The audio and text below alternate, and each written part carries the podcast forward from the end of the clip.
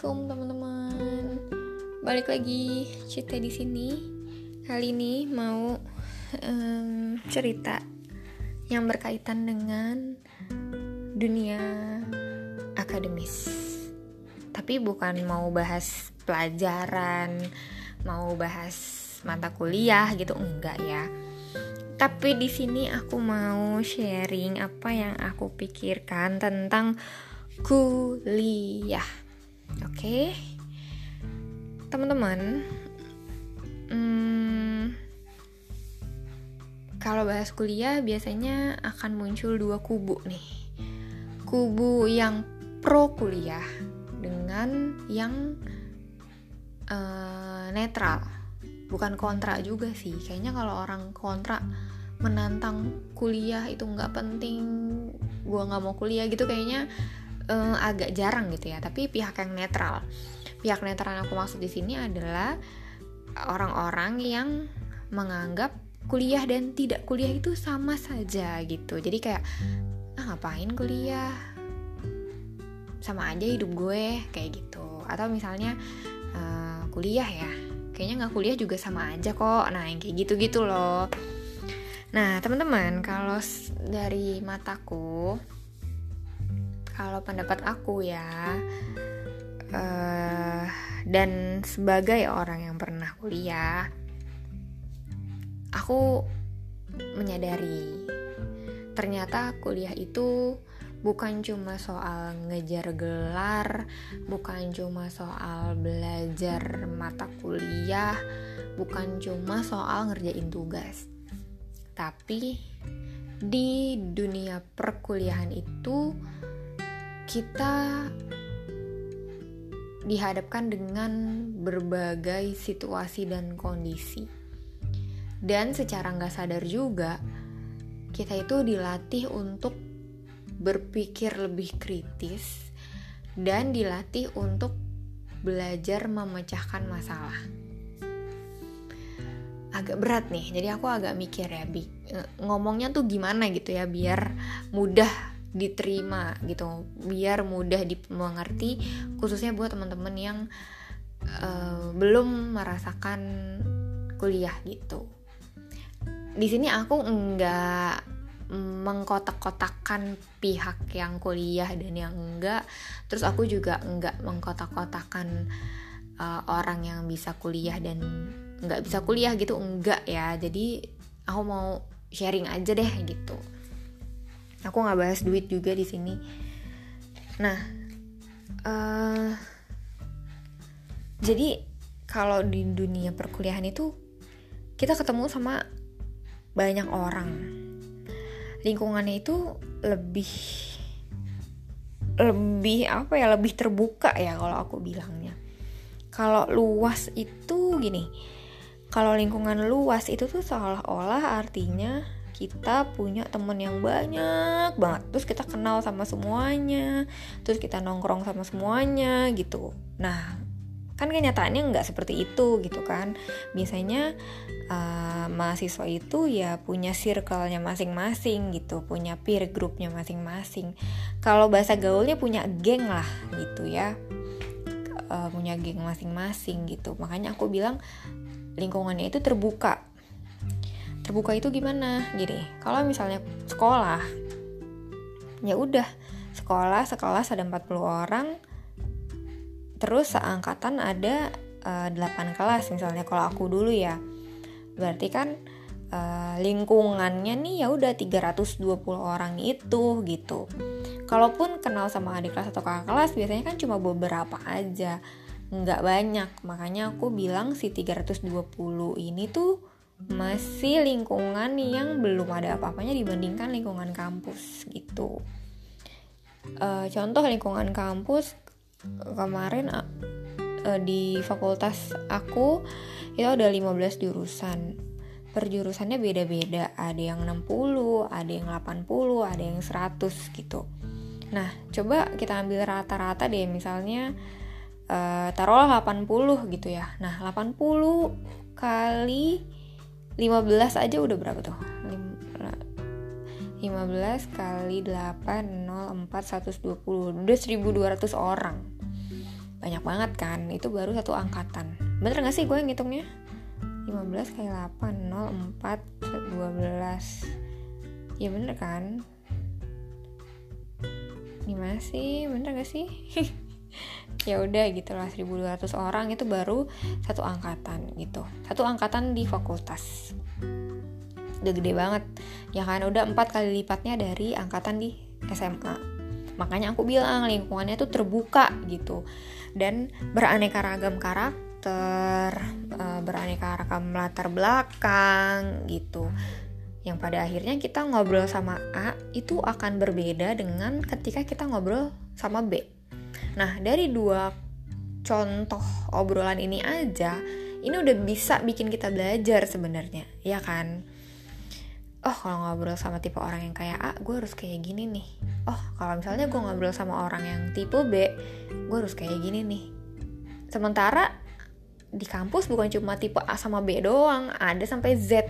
Nah, akhirnya belajar banyak tuh ya kan itu baru uh, dari cara berbicara cara ngobrol sama temen belum sama dosen ya no kan udah mulai berasa ya pelajarannya nah terus uh, pelajaran yang berikutnya yang menurut aku ini penting banget adalah melatih cara berpikir ini signifik signifikan banget perbedaannya antara SMA dengan kuliah. Kalau SMA itu kan tugas ya ya udah gitu. Hmm, lebih sering ke ngerjain soal atau bikin rangkuman gitu kan. Bikin makalah tuh um, kayaknya hampir nggak pernah gitu.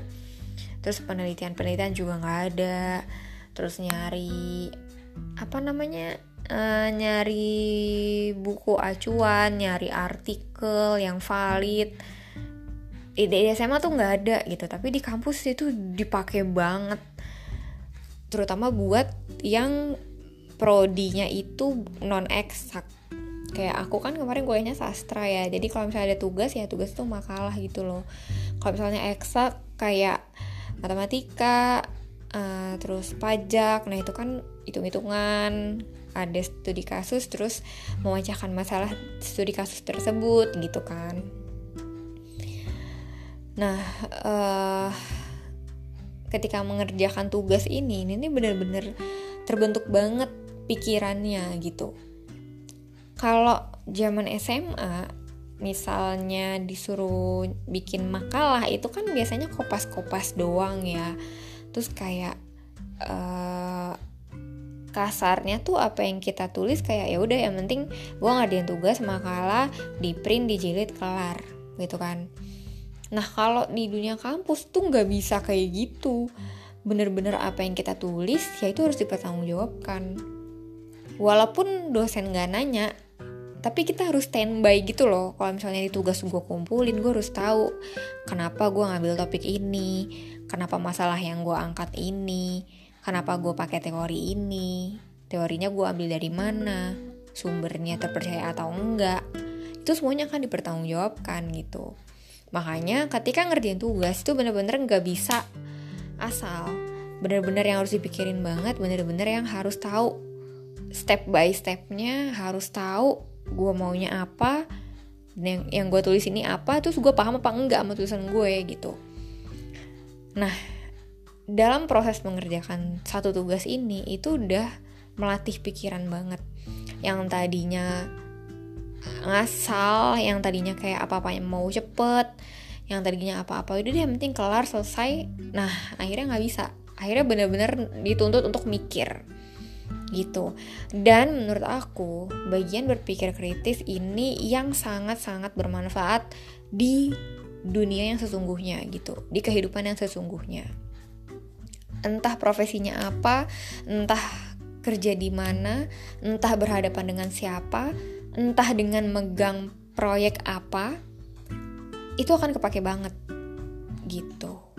Contohnya kayak sekarang aku Orifleman. Kadang aku ngerasa ada hal-hal yang orang lain nggak pikirin, tapi sama aku tuh kepikiran gitu dan pada akhirnya apa yang aku pikirin tuh kan bener nah kayak gitu loh paham ya jadi bener deh kuliah tuh menurut aku penting banget karena banyak banget pelajaran kehidupan yang kita dapat selama masa perkuliahan. Soal gelar itu udah pasti dapat, jadi nggak usah khawatir dan nggak usah terlalu dipusingin. Soal tugas pasti bisa dikerjain, tapi prosesnya itu loh, yang menurut aku itu sangat-sangat mahal, gitu. Dan yang terakhir, pelajaran yang paling berharga yang aku dapat dari dunia perkuliahan adalah tentang self management atau cara mengatur diri. Mengatur diri ini luas banget mulai dari mengatur waktu, mengatur uang, mengatur emosi, mengatur pikiran dan mengatur perilaku gitu. Mengatur perilaku atau pekerjaan lain selain kelas. Itu luas banget kan dan itu wah itu berharga banget deh gitu. Karena kalau kita kuliah itu tuh udah nggak kayak sekolah. Kalau sekolah masuk jam 7 pulang jam 3 lo harus pakai seragam lo harus ngikutin rules yang ada di sekolah masuk kelas eh, nggak uh, boleh cabut dan seketat itu gitu kan. Ya udah dari jam 7 sampai jam 3 sore lo di sekolah harus belajar harus ngikut gitu kan. Nah kalau di kampus itu bener-bener sebebas itu kayak ya udah ada kelas jam 8 sampai jam 10 ntar ada lagi jam 1 sampai jam 3 lo masuk kelas ya lo mau masuk kelas ya masuk lo mau bolos ya bolos gitu. Dosen tuh nggak ngejar. Tapi kalau misalnya nilainya E atau bolosnya lebih dari tiga ya udah siap-siap lo nggak lulus mata kuliah. Sesimpel itu gitu. Tapi nggak digembar-gemborin ayo nanti kamu masuk kelas saya ya ayo kamu kerjain tugasnya yang rajin ya nggak ada yang kayak gitu. Nah itu lebih menantang karena nggak ada warning dari orang lain. Makanya dituntut banget untuk bisa mengatur diri sendiri. Gitu. Makanya kalau kita lihat ya biasanya kan ada yang lulus kuliahnya lama gitu. Terus ada yang eh, nggak uh, nggak lolos matkul akhirnya tahun depan dia harus ngulang mata kuliahnya lagi terus ada yang alfanya banyak banget akhirnya dia nggak bisa ikut ujian. Nah hal-hal yang kayak gitu tuh sebenarnya masalahnya adalah di self management tadi gitu di self control gitu ya. Termasuk cara ngatur waktu gitu. Itu nggak ada yang bisa ngatur selain diri kita sendiri. Nah di dunia perkuliahan itu secara nggak sadar kita dituntut untuk lo harus bisa ngatur cara apa lo harus bisa ngatur waktu lo gitu. Aku agak sulit menerangkannya seperti apa ya. Yang jelas self management dan self control nih juga sangat berpengaruh di kehidupan nyata gitu. Oh ya, dan yang terakhir nih, yang terakhir adalah cara menulis dan cara berbicara di dunia perkuliahan itu kita ketemu sama yang tadi aku bilang banyak orang, banyak karakter, banyak sifat, banyak latar belakang, ada yang seumuran, ada temen tapi lebih tua sama senior kakak tingkat misalnya atau ada uh, partner di organisasi yang ternyata dia adik tingkat itu juga beda-beda gitu. Cara ngobrolnya tuh beda cara berbicaranya beda cara kita memahami orang tersebut juga beda gitu. Belum lagi dosen. Dosen juga beda-beda. Ada yang friendly bisa kayak temen ada yang strict banget. Ada yang killer. Ada yang uh, sudah sangat senior dan apa ya hmm, kita harus mendekatkan diri iya mendekatkan diri. Kita harus bisa deketin dosen tersebut tapi segan gitu kan. Nah itu aja udah beda-beda gitu loh. Cara menghadapinya beda cara berbicaranya beda. Pada akhirnya kita pun dituntut untuk gimana caranya bisa berbicara formal, informal, dan non formal. Contoh, kalau lagi di kelas ngomong ke dosen ya harus formal karena ini lagi di kelas. Kita mahasiswa, beliau dosen gitu kan. Tapi kalau ketemu di kantin, dosen lagi ngerokok, kita bisa jadi temen gitu dan bah dan bahasannya pun uh, boleh bahasan non formal tapi tetap sopan gitu pusingan makanya penting banget kuliah supaya bisa melatih diri gitu ya yang berikutnya cara menulis. Ini yang menurut aku uh, agak sedih gitu ya. Kadang kalau uh, ngeliat eh bukan ngeliat. Contoh nih kalau aku langsung contohnya aja deh. Uh, misalnya aku ya sekarang lagi oriflame terus mau komplain ke customer care karena ada barang yang kurang misalnya. Atau ada barang yang rusak dan harus diretur gitu kan. Nah, ketika proses retur itu kita harus melampirkan semacam surat keterangan yang menerangkan bahwa intinya ini barang saya uh, kembalikan karena ada yang rusak. Rusaknya seperti ini, kodenya begini, kemudian saya ingin ini diganti gitu. Nah itu kan gak bisa ngomong kayak kita ke temen ya kan? Apalagi ini lewat tulisan. Nggak bisa pakai bahasa chat gitu. Nah aku ngerasain banget banyak banget uh, tim aku gitu ya yang kesulitan ketika bikin surat kayak gitu. Padahal menurut aku awalnya gitu ya awalnya tuh ngerasa kayak ya ampun surat gini doang masa pada nggak bisa sih? gitu. Sampai pada akhirnya aku mikir kenapa ya kok mereka pada kesulitan banget? gitu kan. Ternyata tadi tidak terlatih dan tidak terbiasa gitu kalaupun misal aku uh, kemarin nggak merasakan kuliah mungkin ya aku juga sama kebingungan juga. Kayak gitu loh teman-teman. Jadi aduh bener deh. Ini baru beberapa poin yang aku sampaikan.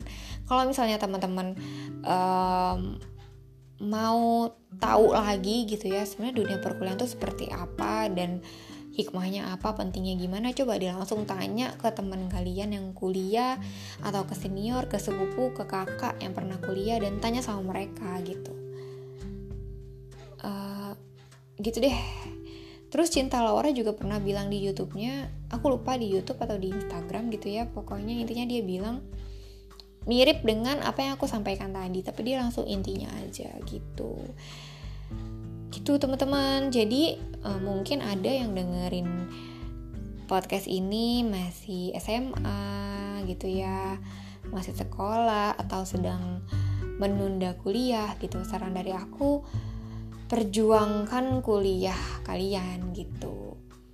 Karena kuliah itu nggak selalu mahal Apalagi buat teman-teman yang mungkin merasa kurang mampu, kalau di kampus-kampus negeri itu selalu ada keringanan dan mudah di ACC-nya gitu.